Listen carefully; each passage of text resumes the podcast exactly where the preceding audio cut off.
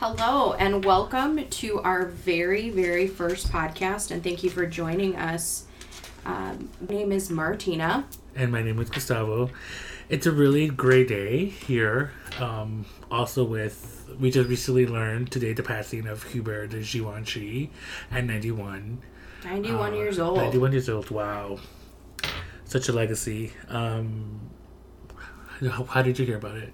I it actually popped up on my iPhone this morning. CNN posted it, and it was a big thing. It's um, he's to me at least one of the last living icons of traditional fashion as as we are ushered into a new era of a very modern, very unexpected fashion that also falls in line with our our society nowadays. So um, it's it's to me at least it's a very sad a sad thing to hear. It is. Yes, he is. Well, he was one of the longest living of the fashion icons in Paris. And my Facebook status was one of the quotes he did in 2007, which is Balenciaga was my religion. He told WWD in 2007, and he goes on saying, "There's Balenciaga and the good Lord." Which is like wow. Which I did a little bit of researching, which he was really a fan of Balenciaga, and before when he finished school, he showed him a sketch, but back then Balenciaga was like, no. He closed the Shut him door on him. Yeah, he shut him down, and then but after that, he wasn't heard about it or anything like that. He I actually became good friends Right. from what I kept reading. Yes, so he's also famous for um, dressing Audrey Hepburn a lot.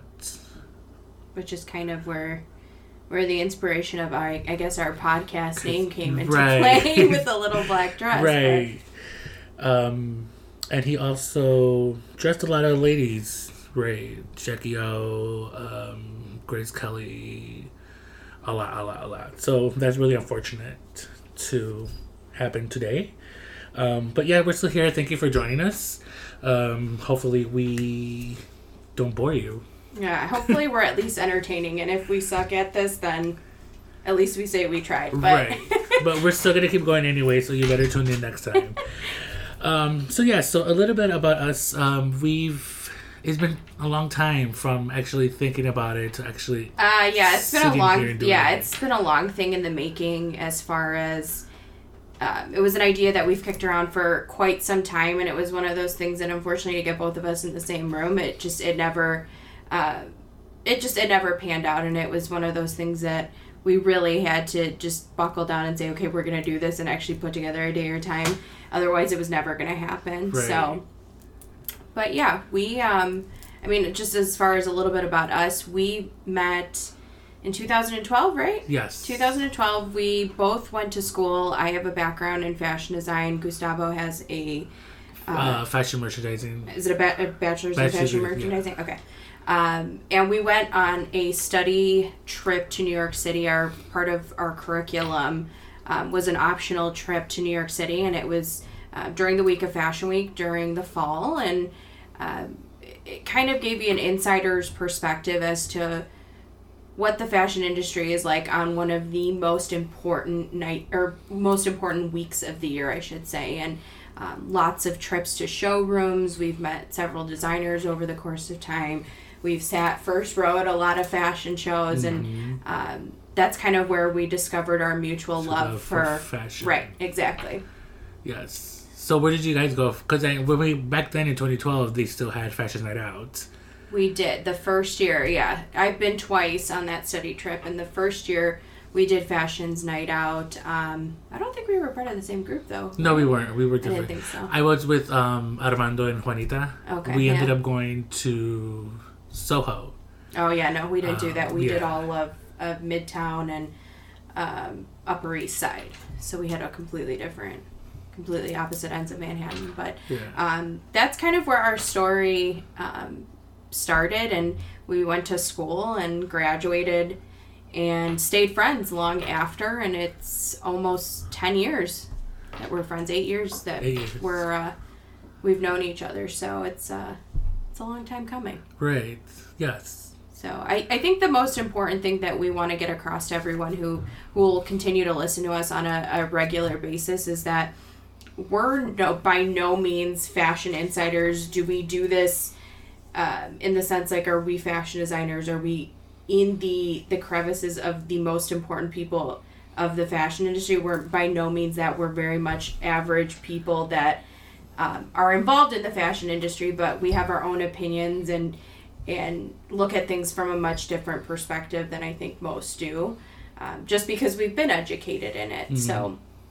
Uh, I think that's the purpose of our podcast is to bring our own opinions to others, and hopefully you guys like us. Right, because definitely will there probably will be debates, um, or probably will you know hit a nerve here or there. I'm sure that you know, and that's a good thing because we get you know we we get to talk about it and at least see your point of view of why of why we like certain things of certain knots. You right. know, there's designers that she likes that I don't like, and vice versa. And I don't know. We'll see.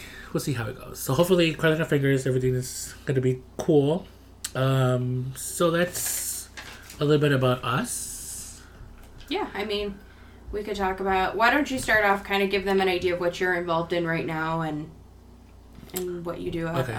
So right now I am working at we I work at a manufacturing plant where we um, it's kind of like an e-commerce kind of place. Uh, what we do is we sell we sell chef wares, anything that has to do with chefs and sous chefs and with the restaurants. Uh, we cut it, we sell there, and everything's made in Chicago. Everything is uh, made in the U.S and shipped out everywhere. Uh, another part that I do is I still work for this marketing company where we do fashion shows.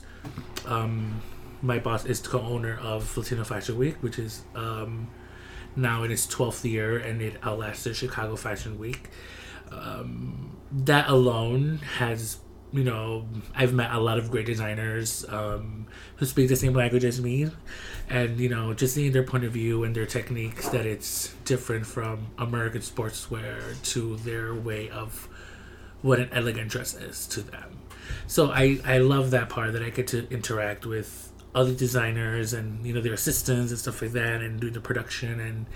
Um, it's really fun and i never saw myself doing it because i went to the new york trip to avoid working the Imagine show, and but I ended up doing it, and I, I like it. I love it. So, who's your favorite designer that we had so far, or uh, in general? Just in general. In general, it's Carolina Herrera.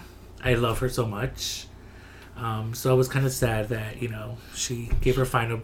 Her bow, final show. Her final, yeah, it's her final bow at MoMA and now it's Wes Gordon, which he's a good designer. He knows feminine just like she does. So we'll see what he brings. Um, and other than that, another one is Balenciaga, the original Cristobal. Mm-hmm. You know, he really was a really great designer. I guess a master, because everyone actually does hail him, even the people who are the really, really couturiers of what they are now. So, yeah. Nice. Um, I, on the other hand, I have a very much different perspective. Gustavo is much more hands on, he's much more on the production end, um, versus I'm more so on the retail sector of everything. I work for a large menswear retail company, and I'm very much involved in weddings and formal wear, and uh, more so on the execution end of what a customer ends up seeing. So his is more the conceptual, more of the manufacturing. I'm more on the tail end of what's actually delivered, what's the end product to a customer. So um, I, I think the purpose of it with this podcast too is we're going to be able to provide you different perspectives as far as certain topics or certain design and and what's going to sell what won't. And i think that's a really great fresh perspective that that we bring to to the table that most podcasts that i've listened to don't do. So right. Yeah some of them are just designers. Some of them are. Um, it's not multifaceted. Not multifaceted. Yeah, it's only like one point of view. Right. Which us, like like she was saying earlier, with our education, if they were able to bring you more than the, just that, right. which is pretty cool. So, um, let's go on with the show. So we're gonna talk a little bit about the Oscars. I know we're maybe like a week later or so, or they just yeah, like a week or so. But it's been I wasn't as impressed as I've been over the years. I think maybe I don't think it's I mean not quote myself. But I think it's the um, Me Too movement and everything like that. That a lot of them are not being as flashy as they used to be. Uh, yeah, I could see that. Well, yes and no. There were some that were just ridiculous looking, and then some that were just, like Gustavo said, very, very understated, very um, muted as Mm-hmm. far as there's not much to them. Um, it's. I think you're right. I think it does fall in line with that, that whole Me Too movement, the Times Up movement. Yeah. Um, so I think it definitely does play into it. Did you have any favorites at the show, or? Um, I want to say the one that I actually did like was the Lupita Nyong'o, Atelier Versace. Oh, I could see that. Yeah. That was really Uh-huh. cool. I think it was really it played with her tone. Oh, she always wears something fantastic. Yeah. Yeah. Like I don't. That girl can't do anything wrong. I think it, it just it worked perfect with her. And then coming off of you know Black Panther, have Mm-hmm. you seen it? Mm-hmm. I, that movie is fantastic. The costumes was amazing. They recently there's a, a local television station here that just recently interviewed her, and just even just the previews of of that movie are just they've done a phenomenal job. So. And to cast someone as strong as her, Her it's a great yeah, it's a good choice. Yes, yeah, the movie was really great. Um, another one that I did like was Sally Hawkins in Armani Privé, which I think was really appropriate for her. It was long, long sleeve and Age long- appropriate, age yeah. appropriate, yeah, which pretty. I thought it was pretty, but other than that, I wasn't as wild as I was. Like Nicole Kidman wore that blue, The big bow. yeah, the big bow. I was like, what was that? You know what though? It looked pretty phenomenal on her. I will give her that. The Like, color was great. Yeah, most people. It, well, even just the bow itself, most people would never be able to pull off something as ext- I don't even want to use the word extravagant because it wasn't even that, but it was such a statement maker in the sense that she showed up with this big bow across her hip. But it worked for her. right. I don't think if you put it on someone else would it have looked the same. Probably not. Um, so it was it was interesting. The color, like you said, was beautiful. It was this beautiful Yeah. sapphire blue. Um, it looked phenomenal on her. Maybe because she doesn't have any hips. She's well, very tall and thin, Right. so she it works for her. But Right. Um. Do you have any favorites? I personally love like I had three favorites, but my top top favorite was Gina Rodriguez. I don't know if anybody's familiar with her. She's uh, the star of Jane the Virgin that's on CW. Um, she wore Zuhair Murad, and it was this beautiful like taupey champagne number that's very typical with all of the uh, beading and all the stones that Zuhair Murad is very well known for. Um, very very tight fitting skirt and then it had a big billowy um, ball gown type piece on top that was attached at the waist and it just it looked phenomenal on yes. Yeah, I remember because she presented with Tom, Tom Holland. I, i believe so yeah Yeah, it looked great on her. um, and then my other favorite was allison janney in reem acra. It was this Mm. as you were saying very understated it's very understated um, candy apple red dress and it had long sleeves on it a boat neck um, and the sleeves were split about halfway up. It just it, that looked phenomenal on her. And then um, miley cyrus but miley cyrus's after party at vanity at the vanity fair after party was my favorite. It was split in half.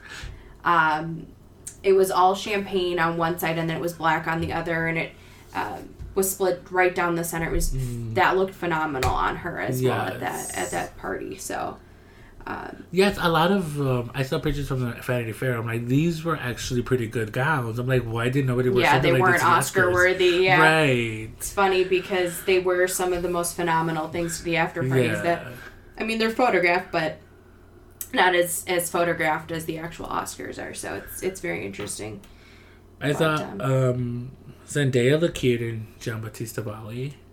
i did see that yeah I think it was it was nice. The color was great, but I think it was um it was safe. It looked really nice in her, but I wish it was less um billowy on the sleeves. well But it is a John that's Batista i was gonna say that's Right. that comes with the territory of that designer so But I thought it was a really cool dress. For the guys, um, Timothy Chalamet, who's been wearing Berluti all the time, he wore a white suit with black pants. I mean, black shoes. I'm like, why are you wearing black shoes? Eh, because everybody's looking for for the next biggest thing of what's what's going to be the next trend, you know. Right. Um, I did see that, and I I had the same exact thoughts you did, but I mean, at that point, just wear white shoes yeah, well, or gray or something. Or I'm just like, I didn't, I didn't get it. But I mean, it was. I don't know. I was just confused by it. And then who else? Gal Gadot and Givenchy. It looked a little bit flapperish. hmm Um, but she looks cute in anything, so you know, we'll see. Right. So that's our Oscar recap. Anything else you want to add? Nope. Tell us if you guys had any particular favorites as well. Obviously, if there's something that stood out to you, uh, definitely let us know. We would love to, to hear everybody's thoughts because there's certain things that you take a second look at it and it may may look different to you. So, um, and then as far as anything new that's tip or that's happened recently in the news, we've had a couple things um, happen recently. Um, two things. We've had Stella McCartney breaking ties with her parent company, Tearing, or I'm sorry, Kering. Um, and then Riccardo Tisci at Burberry for finally. So after months of speculation, um, it's finally come to light that uh, that he's finally going to Burberry. So um, that shall be interesting. Um, obviously, with the the current designer Christopher Bailey being there for 17 years, that's that was their their constant. That was what they were used to, and now you've brought in a designer very much like Riccardo who came from a brand that was was resurrected um, and brought them into a light of being a seductive sexy dark collection and and is now going to burberry who's very traditional. Um, they're known for their trench coats and their plaid shirts and their plaid scarves and and, and to take a designer such as as himself and plant him into that it, it makes you wonder because they're they're two opposite ends of the the spectrum. So it's going to be interesting to see what what comes of it if he's going to resurrect um, the brand Burberry as yeah. well too, and kind of uh, put them at the forefront as as he did with with the others, and um, it, it it'll be interesting. I mean, what did you think about the Um, the uh, I announcement? the announcement i i don't know i'm a little hesitant but i'm really curious to see because like you just said he did revive Givenchy after you know so many other designers great designers came after him but i think he was the one that kind of turned it up a notch Sure, you know yeah. where everything was a little bit more wearable you know than kind of not i don't want to say costumey but not realistically Well, it was Yeah. it was something that was meant to be photographed, and Right. and there was no wearability it to it. yeah.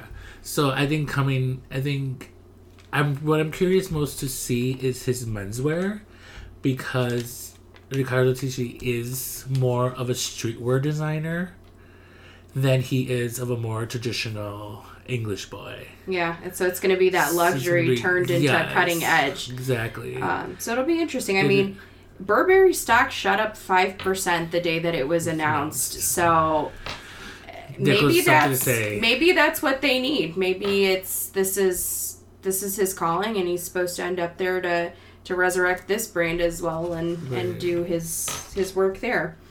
Um, Yeah, because each season, I'm sorry, but each season with Christopher Bailey, I was like, wow me with something, wow me with something, but it was never full enough, like, bam, this is what I can do. It was always like little stuff here and there.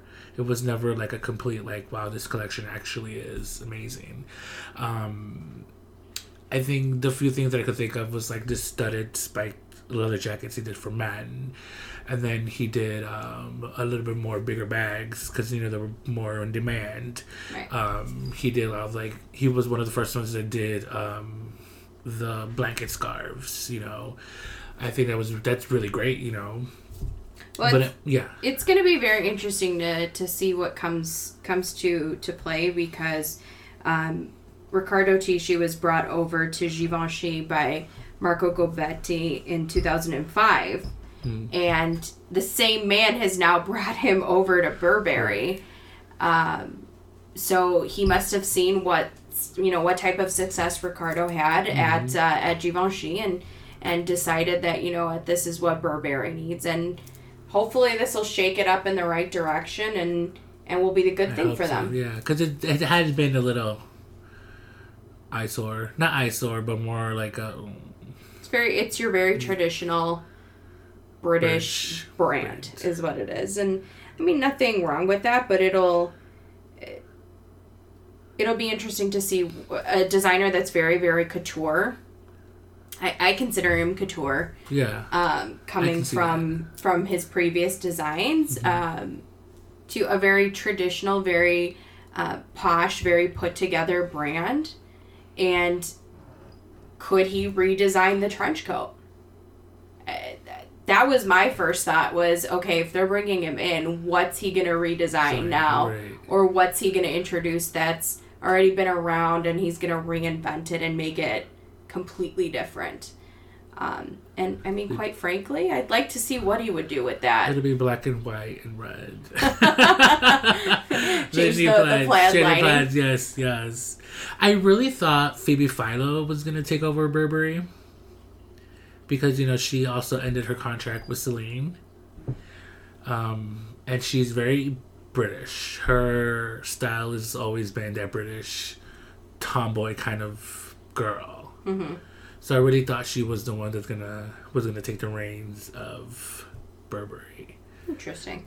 Yeah, I mean, I, I could see where most people would expect that too, and sometimes, um, I, I mean, I think that would be really interesting to see her, but at the same time, I'm kind of, I don't know, I'm kind of rooting for him in some sense because he is, for lack of a better phrase, he's he's kind of a fish out of water because this isn't what he's accustomed to designing. So Yeah. I'm almost interested to see what he'll do in something that's completely different and, and how to right and how to carry on that uh, Burberry legacy. And- Right. Yeah, it'd definitely be interesting. Like I said, I'm curious about his his menswear more than anything, because you know at Givenchy he introduced the tennis skirts, you know, and then he did a lot of the elongated tees, and he did like the curved sweaters, and then he did this and that, and you know he had like a lot of guys wearing Givenchy, you know, and actually wearing prints and birds and stuff like that. So I kind of want to see what he does for the men's, especially Yeah, for the English absolutely. not for the English boy, but you know, it is an English brand, Burberry. So a lot of them, you know, You know, carry over. it'll carry over. Yeah. So that's really interesting to see. Okay. Um, and then as far as I had mentioned, even um, Stella McCartney um, has now break has now broken ties with her parent company, Kering, who I actually didn't know this. I don't know if you knew this. Um, was originally started um, by Tom Ford and Domenico De Sole, and it was called the Gucci Group Mm-hmm. and then became Kering, um, which owns Gucci. Um, they own YSL, so a lot of those luxury labels are are And part I of them. think McQueen, they own Alexander McQueen. Uh, they might, I believe so. Yeah. Um, so I mean, it's it's a big thing. They they're looking to sell back fifty percent of their their stake, all of their shares, back to Stella McCartney, and this is not after like a five year gig. It's it's seventeen years. It's a Mhm. long time that um, they've been they've been in business Business. together, and uh, the rumor has it that her father, Sir Paul McCartney, financed the deal to get the, the, the stakes back in her favor and give her sole ownership of the company again. So it'll it'll be interesting to see um, in the coming in the coming weeks what happens because it's not an official announcement either. Um, it's just kind of speculation that's that's been going around on the internet. So Interesting. yeah, um, She's. Do you think she'll make her own conglomerate? you know i'm wondering because we talked about this the a couple of days back and I, I made the comment to you i said they're looking the the reason that they're looking to sell these shares back uh, or so they claim is is that the fact that they want to focus on their bigger luxury labels such as the Gucci, the YSL, the Balenciagas Mm-hmm. of, of the world that um, are big luxury names and are are money makers Mm-hmm. basically. But Stella McCartney by no means is is uh, is pocket change for lack of a better you know Right.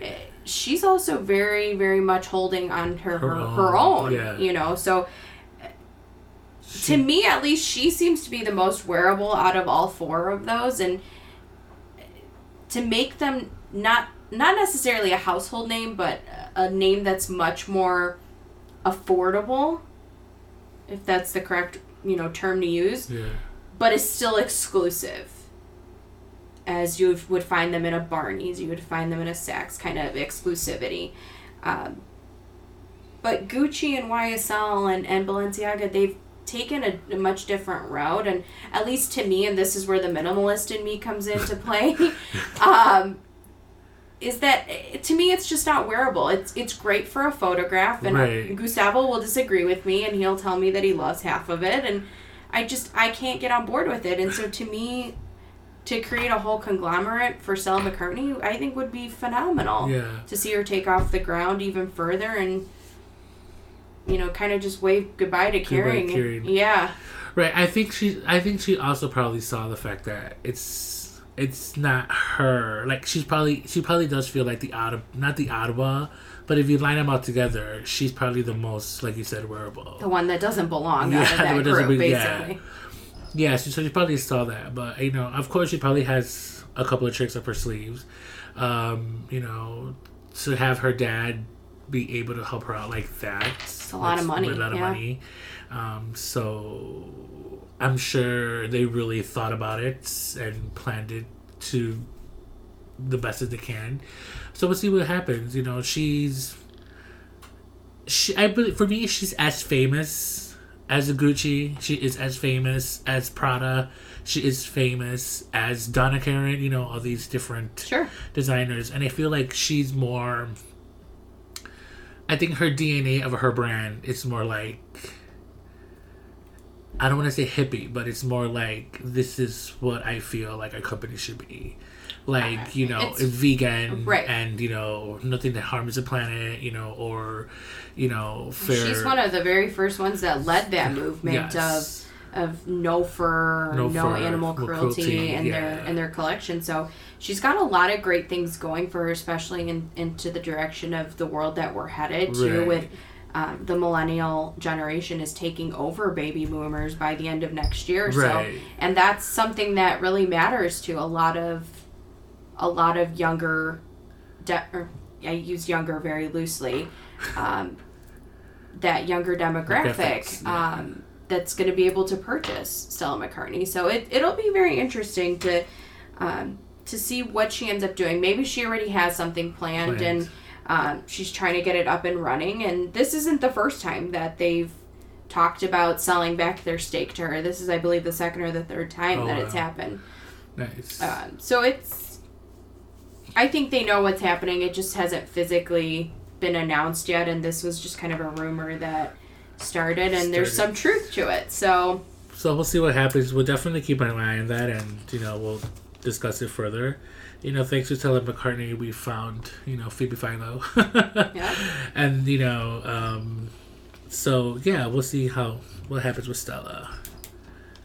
yeah. Um, Yes. And then as far as have you heard about Farfetch yet, or Uh, no, just very. I just scammed through it very briefly. Um, their website. I was actually looking for something, but I never actually.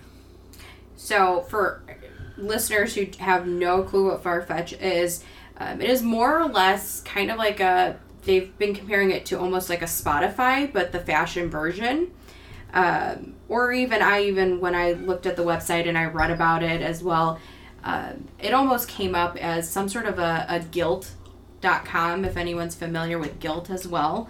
Um, basically, what they are is they're an online platform that brings together either established designers or up and coming uh, brands that are just starting to hit the market and and uh, basically brings them out to the public and says you know here's here's different pieces and you can search by men's you can search by women's and It allows you to search by color and size. It's it's pretty much like as if you're shopping, Online. um, but you're paying full price. So basically, just bringing you what's in the store online.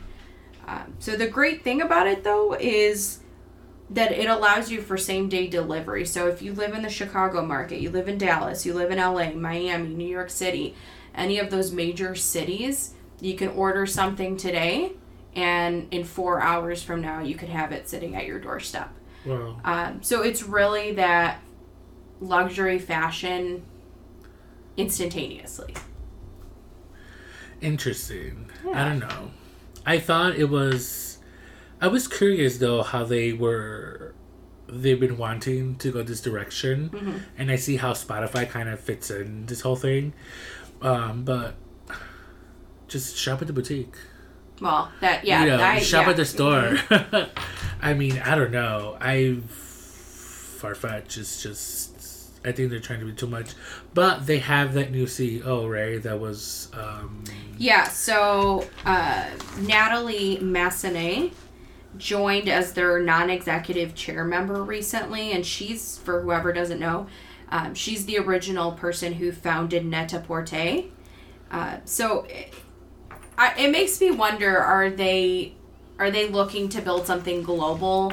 Um, because these are designers from all over the world, and if you can reach reach a huge audience like that, right. it's it's a great thing, especially for an up up and coming designer. If you could get a, even five or six of your pieces onto this website and and have that exposure to even the United States, just Right. even if you're talking one country, it's a huge thing to get your your business off the ground. ground. So Because Net-a-Porter is globally. Or is it British? uh no, I believe it's global if I'm not is global. mistaken.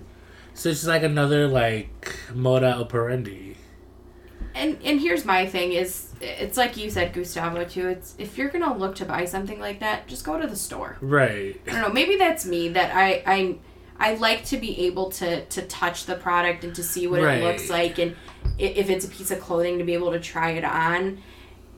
Uh, And you're paying full price for this too. That's And the full other. price is like eight hundred, a thousand dollars. Yeah, you're talking like steep prices that you would find at a Barney's or a Saks or a Bergdorf Goodman, and um, it.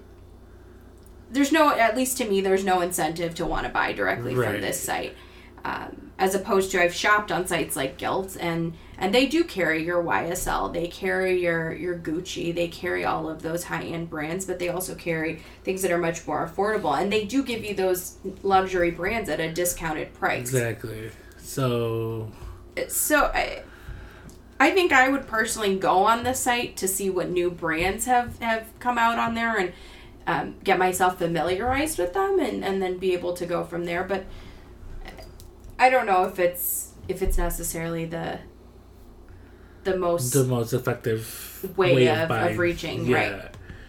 Well, well, we'll see about that. I mean, they they have somebody who has done great things for Pret-a-Porter, you know, and Well, sure. I mean, if it takes off the ground like right, like how her her previous previous, yeah, uh, did, then this shouldn't be shouldn't be too far behind Right. it. But um, it'll be interesting to see where where it goes from from here. definitely.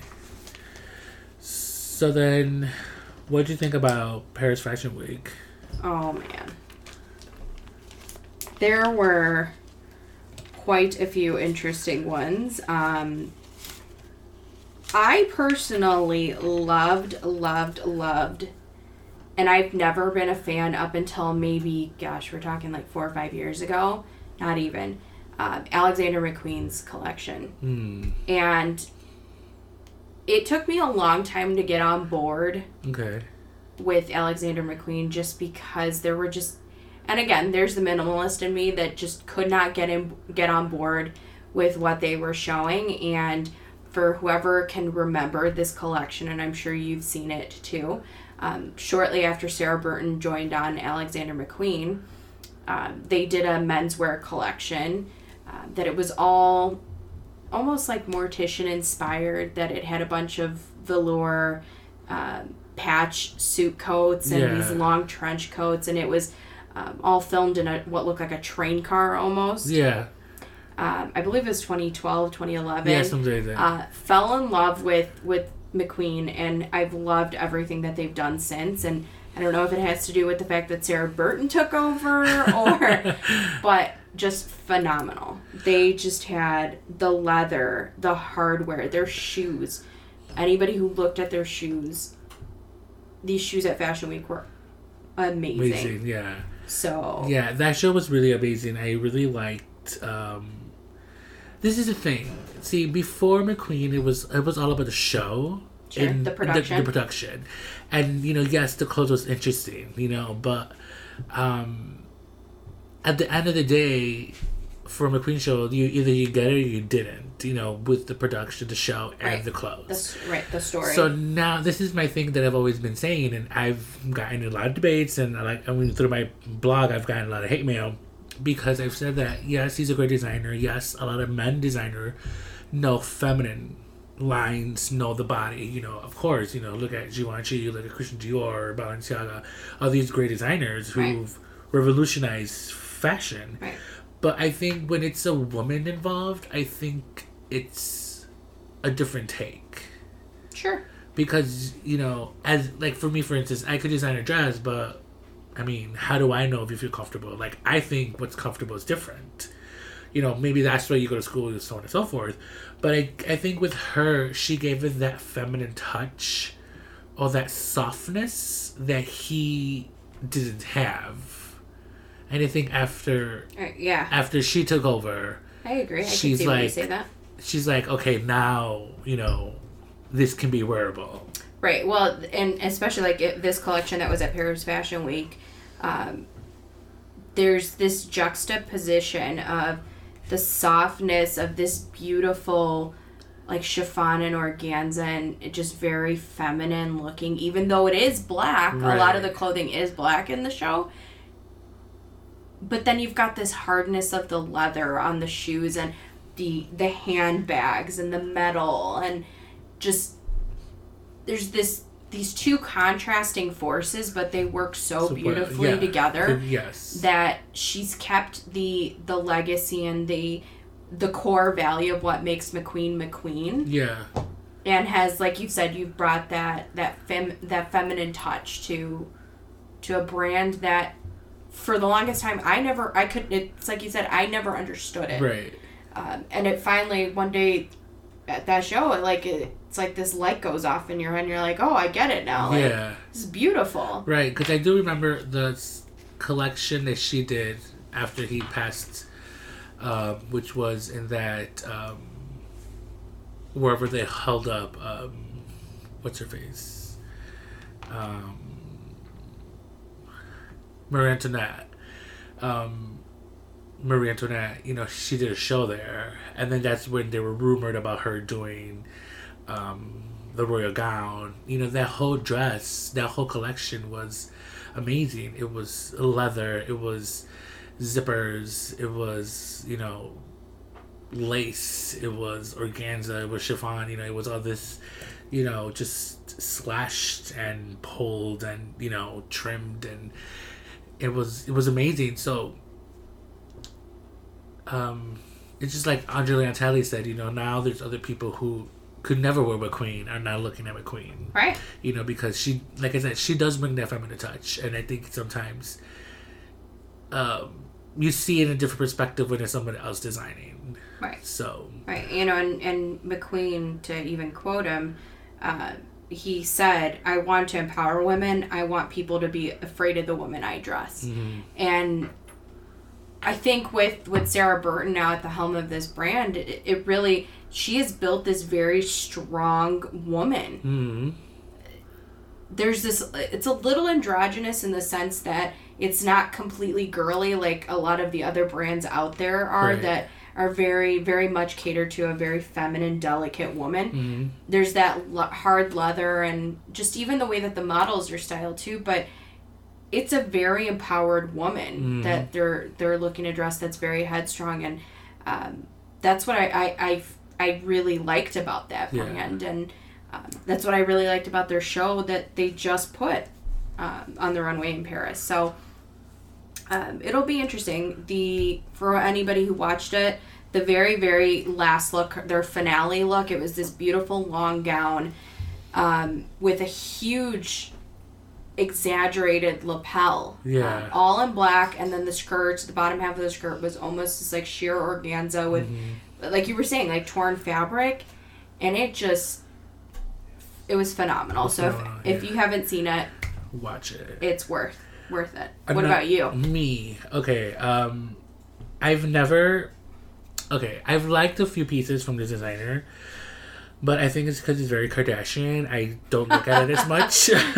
so I'm talking about Balmain. Oh yeah, okay. Um, but this season, it was actually amazing. It was really different from. I mean, you still see some elements of what he is still there, but it was um, the beginning. You know, it looked very. It was very eighties. It was very like iridescent or. um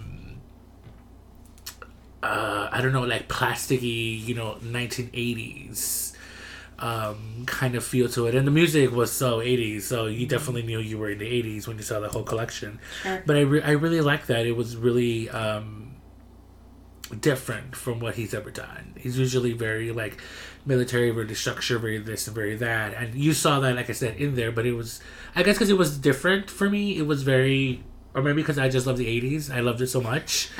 Because I do, I re- I replayed a couple of times for the music. Let's be honest, but I think it was one of his his good collections. Um, I It think- was. I think it was listed on Vogue.com as like one of the top shows in Paris. yeah. Um, so it was. It was very received very well um, as far as what the public thought, and um, Vogue clearly thinks it's one of the top shows. Right. Um, I mean, I'm sure the prices are going to be high, but I think, I think he made a show that he can still bill you eight hundred dollars, you know, for a T-shirt or whatever. But when you look at it, it's like, well, what's a really cool T-shirt? So I don't mind spending eight hundred dollars. right. Yeah. For the person who can drop eight hundred dollars on a T-shirt. Right. yeah. Um, another of my favorite ones. Do you want to go or should I go? No, go ahead.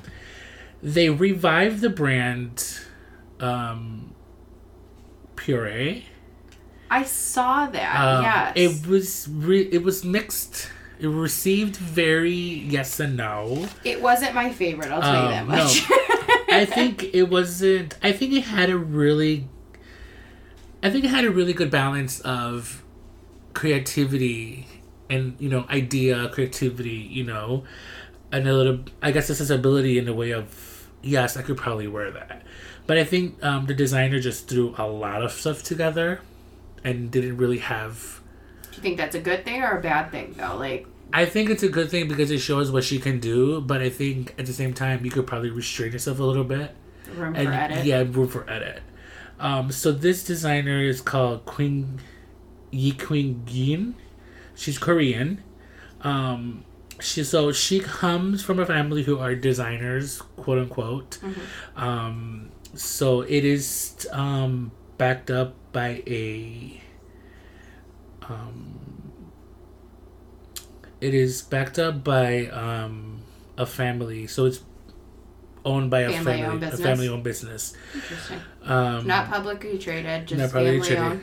No, it's family owned. So they've um so she was a designer.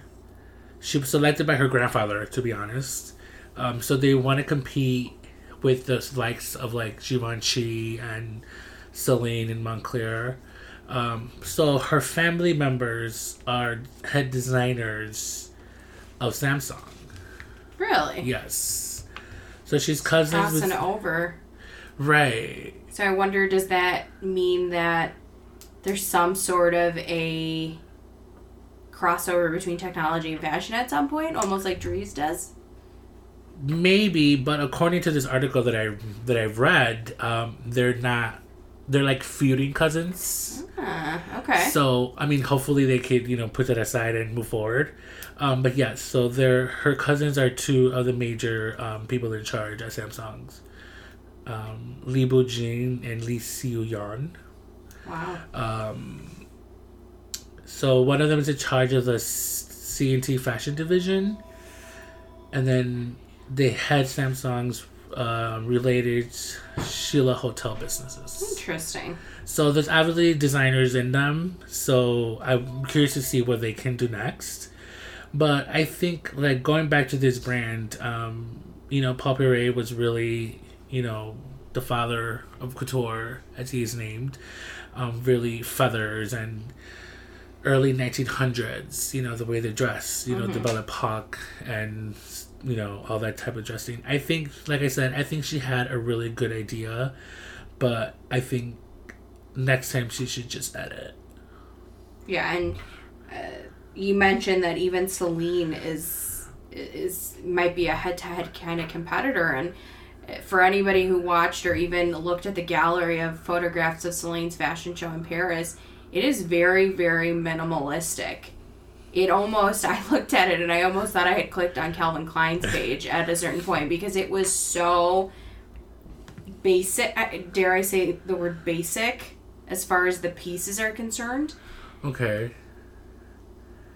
to I don't know. To me, if I was gonna go and buy some sort of a a brand that it was very minimalistic like that, I wouldn't spend the money on Celine. I would just. I mean, Calvin Klein's just just about the same. So is it like Hanes basic or like For the Loom basic? I mean, not. Not that basic. I don't know. I mean, if you're gonna pin Poiret and then you're gonna pin Celine next to each other, either one's got to edit or one's got to step their game up. Right. It just, to me, that looked too basic. Right. Because I don't know who designed it for Celine now. Um, I know after Phoebe left, because I know this is this wasn't her last collection. So I I don't know who's the new designer for this, but Celine is very minimalism, um, as well as Jill Sander. Um, Yeah, and I mean that's that's but totally. see, Jill Sander, she knows she's her brand is minimalism, but at least they give you something. You know, just like um, well, that's that's their niche market. That's their thing, and they're okay with that. You know, it, and so be it. But um, it'll. It's, it's going to be very very interesting to see what some of these designers put out. Oh, you know, put out next. Haiti. I think I'm butchering his name. Haiti Slimane, Slimane. So he used to be at YSL. I mean, he had his own line, and then he went to YSL. Um, I know I butchered his name, guys. Sorry. Um, it's just one of those difficult names. um, yeah, so he used to be at YSL before Right. this new guy took over. and we'll talk about um, introducing menswear, couture, fragrance um, into its image, and and this is going to be a very interesting turn. This is talk uh, talking about elevating a brand that has been constant in one thing Mm-hmm. and is going to elevate them to the next level. They're adding menswear. They're going to add fragrance. I mean, f- at least to me, fragrance is, is a big thing. Like, you've done all of these things. You've done menswear, you've done women's wear, and you've really elevated yourself, and you've got the stability in in a in a fashion industry that allows you to move on to the next level to to start creating uh, a fragrance, A and that's that's a huge thing. Yeah, I mean, we'll see what happens actually, but I don't know. It's just very Melissa to the core. yeah. Did you have any other favorites at Paris? um, at Paris, um, It was very 80s themed. yeah, it was very '80s theme. Like Louis Vuitton was very '80s, but then Ooh. again, that's Nicolas Ghesquière. That's his thing. He does '80s. So if anybody didn't see it, it was a big deal. Um, for the first time in Louis Vuitton's 163 year history, a black fashion model has opened their show. Yeah, She's a Southern Californian model. Her name is Janaye Furman. If you've never seen her, she's stunning. She's tall. She's got short hair. Like she's she's beautiful, and um, she is on Instagram. So for whoever doesn't follow her, you should definitely look her up. But she definitely um, made a mention on her Instagram talking about um, about the fact that she was the very first one in this company's very rich history to have opened their show. So that's that's a big thing. That so is a big definitely go thing. check that out. Yes, definitely do. I mean, the show itself was really good. Um, Nicolas always does amazing shows, even when he Mm-hmm. was at Balenciaga. Uh, my favorite from his at Balenciaga was, um, uh, I think it was fall 2010. The one I sent you over text, Oh yeah. where they did the black dresses Right, and right, the right. Mm-hmm. and all that. I love all that stuff. Um, yeah, so definitely check that out. Um, Chanel's show was really Chanel's great. show was great. I was actually very surprised and thrilled that it did not look like every other The Chanel, Chanel show. show. Yes. Um, for whoever didn't see it, it was. Um, it's always a big production when when Karl Lagerfeld uh, does his fashion shows, but this one was, in my opinion, probably one of my favorite ones that he's done to date. With the exception of the supermarket themed fashion show, if anybody Oh, has seen that, that was one of my favorites. But as far as the, um, aside from production value, the actual clothing was so wearable. Mhm, it was. It wasn't like this ridiculous uh, show that he had put on, and half the stuff you couldn't wear. right. It was just, it was great. This cross between this huge 80s shoulder pad, but it was still traditional to the the Chanel Still brand, with their, they, I mean, they had their tweed in there. They had their little tweed suits. Like, it's not Chanel without tweed. right, exactly. You're never gonna get rid of that. But dare I even say it was even innovative in some respect Mm. with some of the silhouette and some of the, the even the the fabrics that he chose to use. So to me, this was almost like a crossroads in the sense that it's you've got Chanel of where it was into this innovation of where Chanel is going. right. If that makes sense. Yes, it does. So it, to me, I think that's probably one of their best ones Nice. that I've seen. I've I've come around to actually, I guess, love and ad- and admire Lagerfeld, because throughout the years I would never. I'll be like, why is he so famous? Like, why is he? Why does everyone love him? It's you an know? acquired taste. Right. I guess back then I didn't have any refined fashion taste, but um, I think for me is like I guess because for me I would see a little details and then he'll make them big the following season, and all of a sudden it's like oh my god like he reinvented this. I'm like no, if you look back at the seasons, it's there. But you know just whatever. never to- saw it. Right, you just never saw it. But I mean, for me, it's just like I guess throughout the years, I'm like, okay, he is a really good designer. He does this and he does that. Um, I think for me, he's perfect for the Chanel brand. There's nobody else. No, no one else could do that Chanel. brand justice. Absolutely. I mean, he does Fendi. He does a woman's Fendi, but you know, I think that's a collaborative, um, creative design. But I think for Chanel, he is like the reincarnation of Gabrielle herself. You know, Well, it'll be interesting when, when you know, another hundred years to Karl Lagerfeld, but when he's gone, it's going to be very interesting to see who takes over right? over that those reigns because It's been almost, or it has been over a hundred years, close to it. close to it, right? So it'll. I mean, it's it's going to be very interesting to see where where that brand would go whenever Karl Lagerfeld chooses to leave or uh, is no longer around. So, it, but it's like Gustavo said. There's no one that embodies embodies the Chanel heritage and the the the core value and the soul of that brand. Right. No, there's nobody else.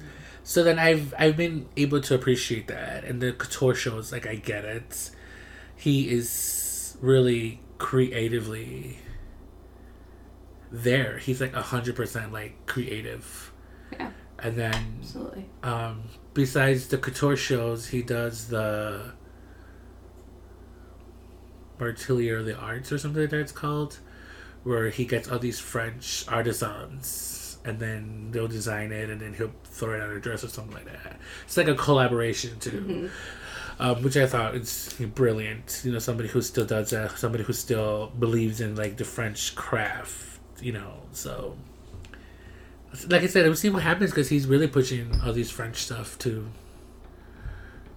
crafts and artisans to more to be used more now than ever. Right. So Uh, and then the last one that I thought was just phenomenal, and I mean, I've seen them at New York Fashion Week, so I'm huge fan. Ralph and Russo. Ralph and Russo. I have not seen that collection Oh, yet. it was. It just it was beautiful. For whoever's not seen it, take an extra five minutes and go see it. And um, I did see this on Elle.com. If you do have the opportunity, Elle.com, you can um, search the actual city um, with the particular listing of fashion designers that you're looking for. So you can go to Paris, you can go to London, you can go to Milan. Um, you can go to New York Fashion Week and it shows you the listing of all the designers, and you click on it and it shows you their entire lookbook of what they've put on for that particular season. So it's a really great reference guide um, for the image. And uh, Ralph and Russo is just phenomenal, and their looks three through five right at the beginning just go to show you how strong of a collection that came out as just we're talking these beautiful black and white window pane prints on their suits with these phenomenal wide lapel white coats on top like just this very structured traditional garment but still beautiful and you can appreciate its femininity all at the same time. Um, they had one in particular i believe it was on look five had a midi length skirt all in black but it was like this laser printed houndstooth skirt Wow. just beautiful. So, and they, I mean, they've never seemed to let anybody down in, in the regard that they're always changing their look and they're always very innovative. And like I said, I've seen them at, at New York Fashion Week, and the year I saw them, they were just, they were phenomenal. And I wish they were still showing at New York Fashion Week Right. the opportunity to go see them again just because if you've never had the opportunity to, to look at any of their their designs they're very creative and in the the woman that they dress. So um, it'll be great. I mean paris fashion week i think was was a great over it was just great overall Good overall, yeah. for for everyone that was there. And it'll just it it I, I guess i'm curious to see come in the next few years how many more of our american designers transition over to paris?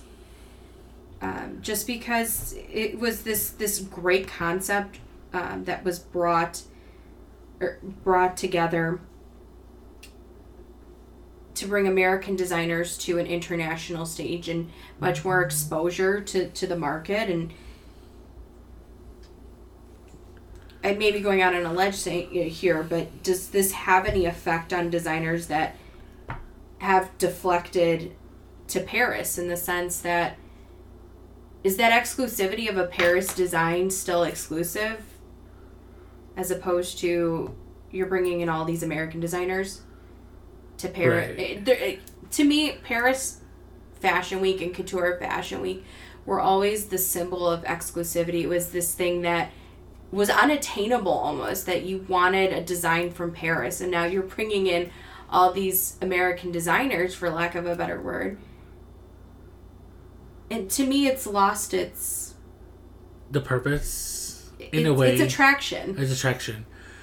Yeah, it's because? Paris used to be like the Ivy schools or Sure. the A team, you know, Right. where like, you know, like you don't knock at our door, we knock at your door. Right. um, so it was really interesting this this season to see, you know, Rodarte in Paris Right. and Altuzarra Right. in Paris. Um, I think those are the two major ones that I've, I guess I follow. I've noticed. Um, I just feel.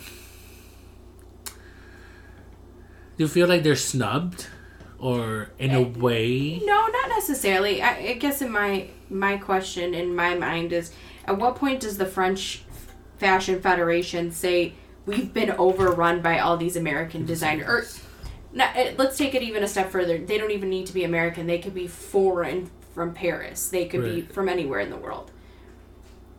At one point, do you do you say, okay, we've had too many now? Like, we need to keep that that exclusivity of a Paris, Paris. design. Does that make sense? Yes. Maybe I'm going out on a ledge and I'm completely No, no, in, no. a, in so you're against it or you for it?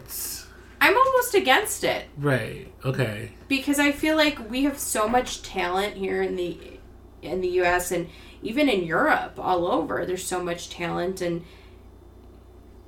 I think the the thing that I appreciated the most about Paris Fashion Week and Couture Fashion Week was that these designs were exclusive to just that. Okay. And you lose your your luster Okay. in my eyes. okay. Does that make sense? Yes, it does. um, no, I see what you're saying. Um, I just feel like, honestly, I don't think like Altuzarra is up there with these other French designers. Mhm. Rodarte, I can see when they really want to show you nice dresses. They'll show you nice dresses without them being American California girls. You know what I mean? Sure. Um, but I just feel like they're reaching a different audience that they know they can't reach in America. You know, because America we've known here as American American sportswear. Right. You know, you rarely have that one designer that actually um, does evening wear. You know, like True. Karen Herrera, Right. Okay. and then you have Oscar de la Renta, and then you have I guess Don what is it, Dennis Brasso, Dennis Basso, yeah. who does more like formal wear, you know, but everyone else Right. does American sportswear, which is not jeans and stuff like that, but American sportswear meaning No, but it's not formal wear by right, any it's means. not formal, right. yeah. Like Ralph Lauren, Calvin Klein, Mm-hmm. as much as you want, not you, but as much as people want to call it minimalism, whatever it is, it's still American sportswear, Right. you know. I don't know. I mean, So this is why other brands have their private collections, you know, because they have Calvin Klein by appointment Right. or appointment only, and then they have Ralph Lauren, but Black Label, Purple Label, whatever they Right. they have, and then they have uh, what Donna Karan New York supposed to be like upscale, but for me it's just the same thing as DKNY. right. Um, It just, I guess my whole thing is, especially with like uh, uh, haute couture fashion week, you have to have an address registered to Paris. You have to have an atelier in right. in in Paris. Like you have to be Paris based, Based. if that makes sense. Yes. and everything is made by hand like there's this this labor of love and so in my head it's like you, you've lost that like i said your that luster of, of yeah. something so my question then is do you get rid of all of the fashion weeks do you get rid of new york do you get rid of london do you get rid of milan and you just centralize everything in one city and No. and you bring all the world's buyers to one city and say okay we're going to do two weeks of fashion and That's a whole lot. I mean, I get it, but you, you see where i'm coming yeah, from I see what you're coming from. But I know I I think each city has its own distinctive voice. sure You know, you got London who does very traditional way of clothing, especially for men's fashion week.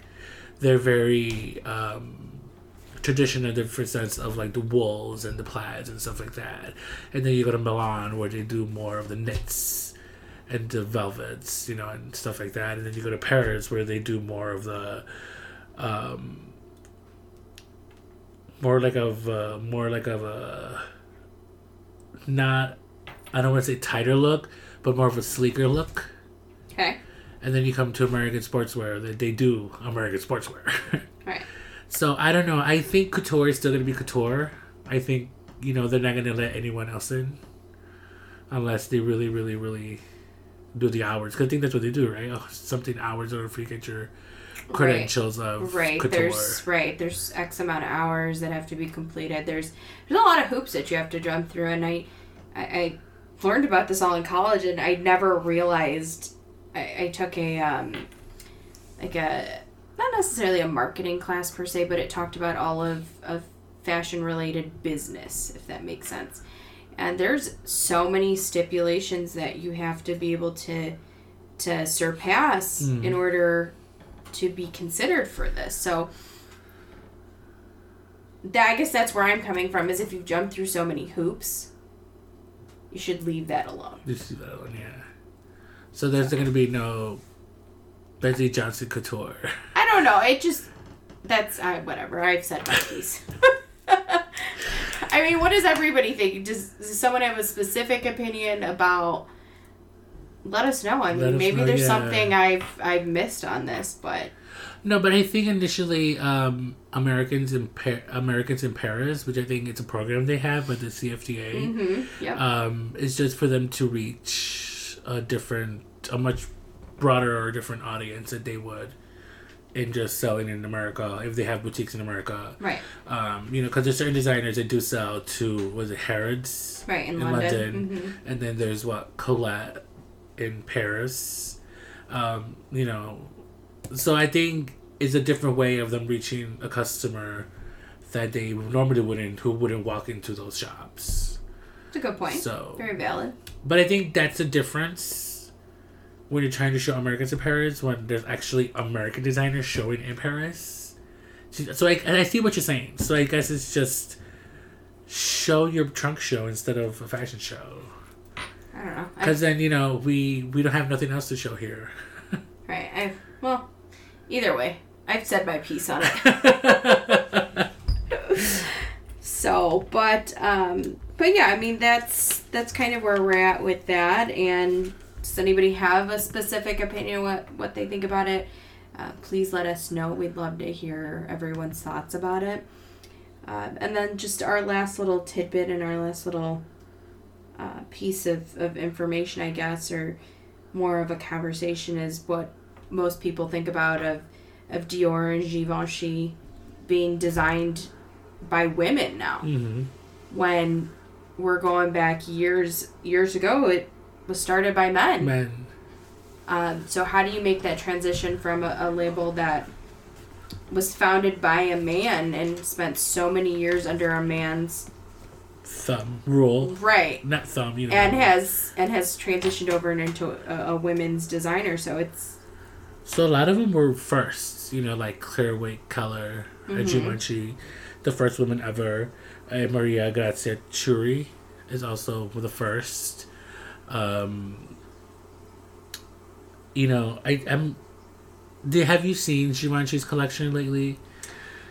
I saw a little bit of it, and it's very interesting because it keeps that. Um, I guess that's the theme that everybody's going with this year. But there's this this toughness, but this softness at the same time. It's like these two polar opposites pulling in uh, in different directions. But it very does very much keeps with. Um, Givenchy's ideas of, of the leopard print, for Right. example, um, it very you know very dark very slick um i almost want to use the word dangerous looking Right. in the sense like Yeah, the person it. that it embodies Mm-hmm. like you wouldn't you'd be afraid of them kind of thing like Right. it, it's a, it's a powerful person that's wearing them No, no, no. Yeah, I agree. um Um, yeah, I really I liked her runway show than her couture show. mhm. Um, I think her couture show it was safe in a way that it was. you think so I think it was safe for being her first show. Do you think it's because it was her first show I that- think because it was her first show. Um, so I'm really excited. I really want to see what she does in her next show. But then again, Clare, she comes from. Okay, so a little bit about Clare Waight Keller. I don't know if you know this, but she started um, at Calvin Klein as head um, started at Calvin Klein, and then she took over CK as head designer, and then she went over to Ralph Lauren, where she became head designer for the Purple Label and then she got tapped by Tom Ford to work alongside him, where he was at Gucci, which also there was Christopher Bailey and Francisco Costa, who ended up Francisco Costa who ended up taking over Calvin Klein. Um, and then from there, she went to Pringle of Scotland, which is a British, a Scottish brand, um, where they do knits. So that's where I kind of knew her aesthetic, her background for men's, from you know reviewing men's fashion shows, um, which I think her men's was really great, and then her men's in Givenchy was like okay, cool, like you know she's, you know, in her core. I mean, and then from Pringle of Scotland, she went to Chloe, where she took over after Hannah MacGibbon was let go, or I mean, sorry, departured. Um, and then she, you know, then she went to Givenchy. So she comes from this place where at Tom Ford, she knows how to do sexy. I guess she doesn't call it sexy; she calls it romanticism. And then, and also she has this background of just like this edginess of what Pringle of Scotland is. You know, even though it is menswear, it's a little edgy. It's a little rock and roll. It's a little bit, um, a lot of wool, a lot of knits. She has range when it Yeah. comes to how she designs. Yeah, how she designs. So I that's why I was a little not disappointed, but I guess a little let down through the tour.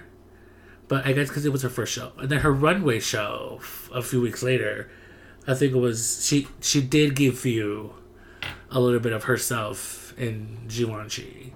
But then I guess I was reading another article. She said that she wanted to tap into what he stood for, which is you know, dressing the woman but still keeping her romantic, you know. Right. So it's still, well, again, it's something that she does.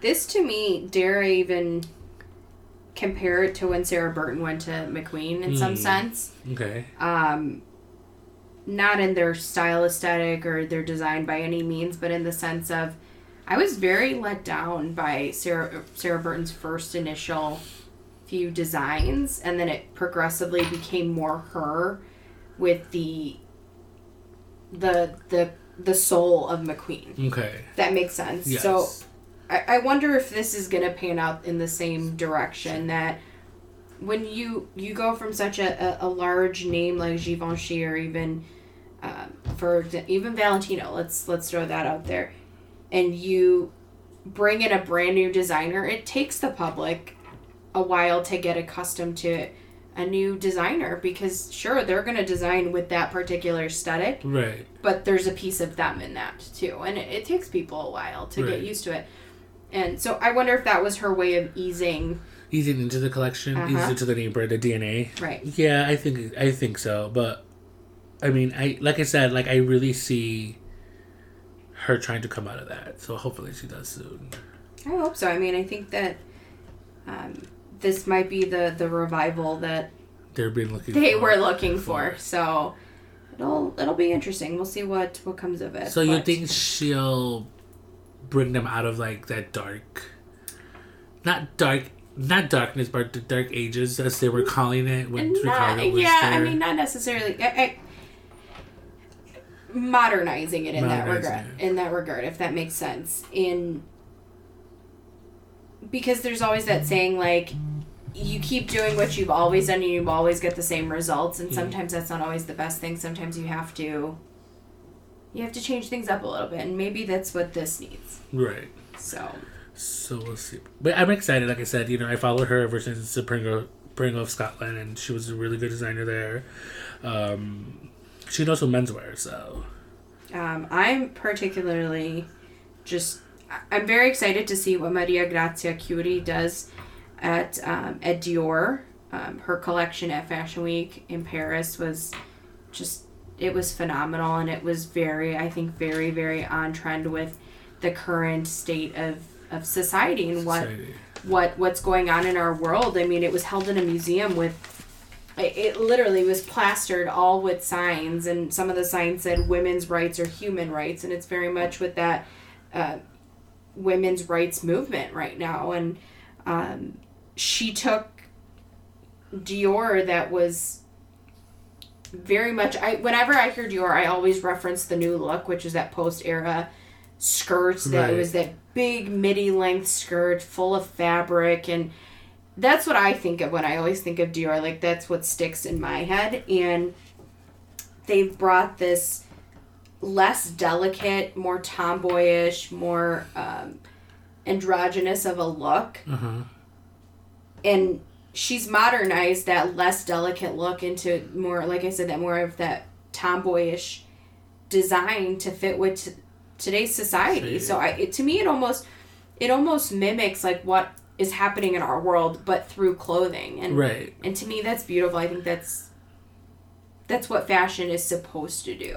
You're supposed to stay relevant to the times. Right. Exactly. And I think that's what she's doing That I didn't get her first collection, but after reviewing it again and then seeing it all and then watching her last one that she did with the feminism, I think she's exactly I think she's what Dior. Yeah, I think she's what Dior needs. needs. Yeah, I think she's exactly what they need. Um, a lot of people disagree, but um, again, it is Dior. It is a very feminine brand, but then again, with like you said, with the times now, with the movements, like what do you really call feminine nowadays? Right. There's this. this You know, because there's uh, tomboys out there. ambiguous. Yes.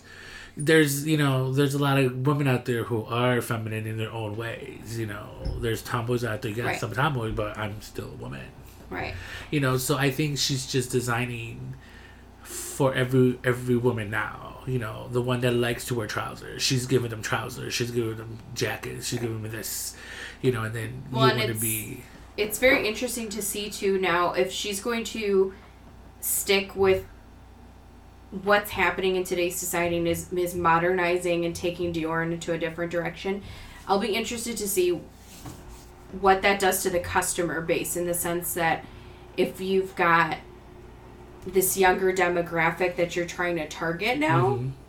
and I use younger in the word loosely because that could be a, a very wide Wide variety of variety, ages, but um, it might target a different audience now too, and the people that didn't get Dior will finally understand it and, and will pick up that very first piece and maybe will attract a different consumer. So I really yeah. I really liked it. I thought it was something different and it was for me it was ex- unexpected. hmm definitely.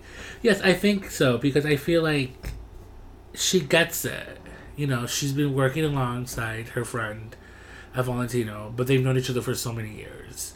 You know, um, they know women. They know that she evolves. Right.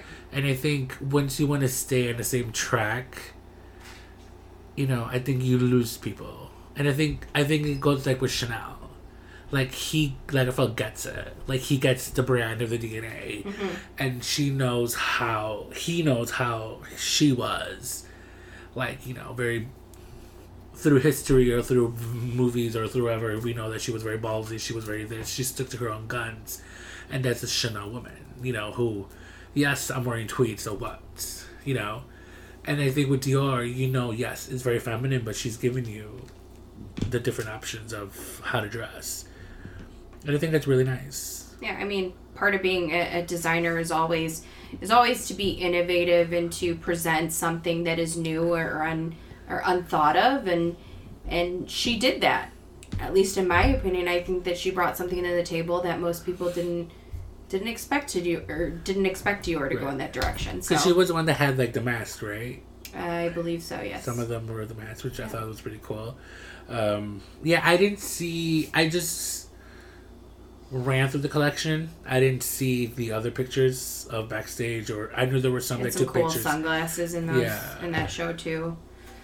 So it Awesome. it it'll be very um very interesting to see like what this what the market does then um, in regards to even just buying like who's gonna who's gonna start carrying more of their of a Dior piece then Right. so but yeah uh, we definitely would love to hear everybody's feedback comments concerns or um, if you even just if you even like us Right. Um, but uh, we we really want to say thank you for allowing us to kind of express our our love for fashion and and what we think makes fashion work and what makes the world go around. And, Definitely. um, we will more than likely continue this. What would you say on a monthly monthly basis? Monthly basis, it kind of looks like it. So I know if it's a little too long, that's the reason why. But I think we're we're good on time. Um, So- so. I mean, if it's something that you guys absolutely fall in love with, that you love it, definitely come or let us know. We would be more than more than willing to do more than right or give us some ideas for new shows new episodes um we might do another one soon or maybe not too soon we'll i guess discuss about that Yeah. um you know so thank you for joining in yeah. Thank Uh, you for. Go ahead. Sorry. no it's okay i was just gonna end it with um so to get a, to get to know us a little bit more we're trying to end this show um and not that it didn't go positive but more on a positive note as in to get to know us a little bit better like what are you obsessing over right now Um. it could be i would like for it not to be fashion related since we just spent Oh, this know, isn't fashion related. Trust me. we just spent like an hour and plus you know talking about fashion so we could just Um, for who anybody who knows me, they will all tell you. You can ask anybody who knows me well enough this same exact identical question, and they will give you this answer. I am a die hard Big Brother fan. I don't care if it's the American one. I'm currently watching the Canadian one right now. How is that going? I've heard like really some reviews were like, I can't believe this happened. It is. I literally want to go on the show. I love it that much. Um, I have a bit of an, an obsession with it. Um, I'm what they call a live feeder, and I literally watch the live feed cameras on the house all day. And people call it creepy. Some people get it. What you know, come of it. What goes on in this life feeds? Like what? so, what's the difference from what the that premise being? of the show is? I know the premise of the show, Okay. but what is that different from what they show in like, primetime TV Uh, well, okay, so obviously you're condensing 24 hours of camera into information into an hour long show. Mhm. So obviously you're cutting a lot of that content out, or even if there's a conversation that's happening, a, a, a big piece of it's cut.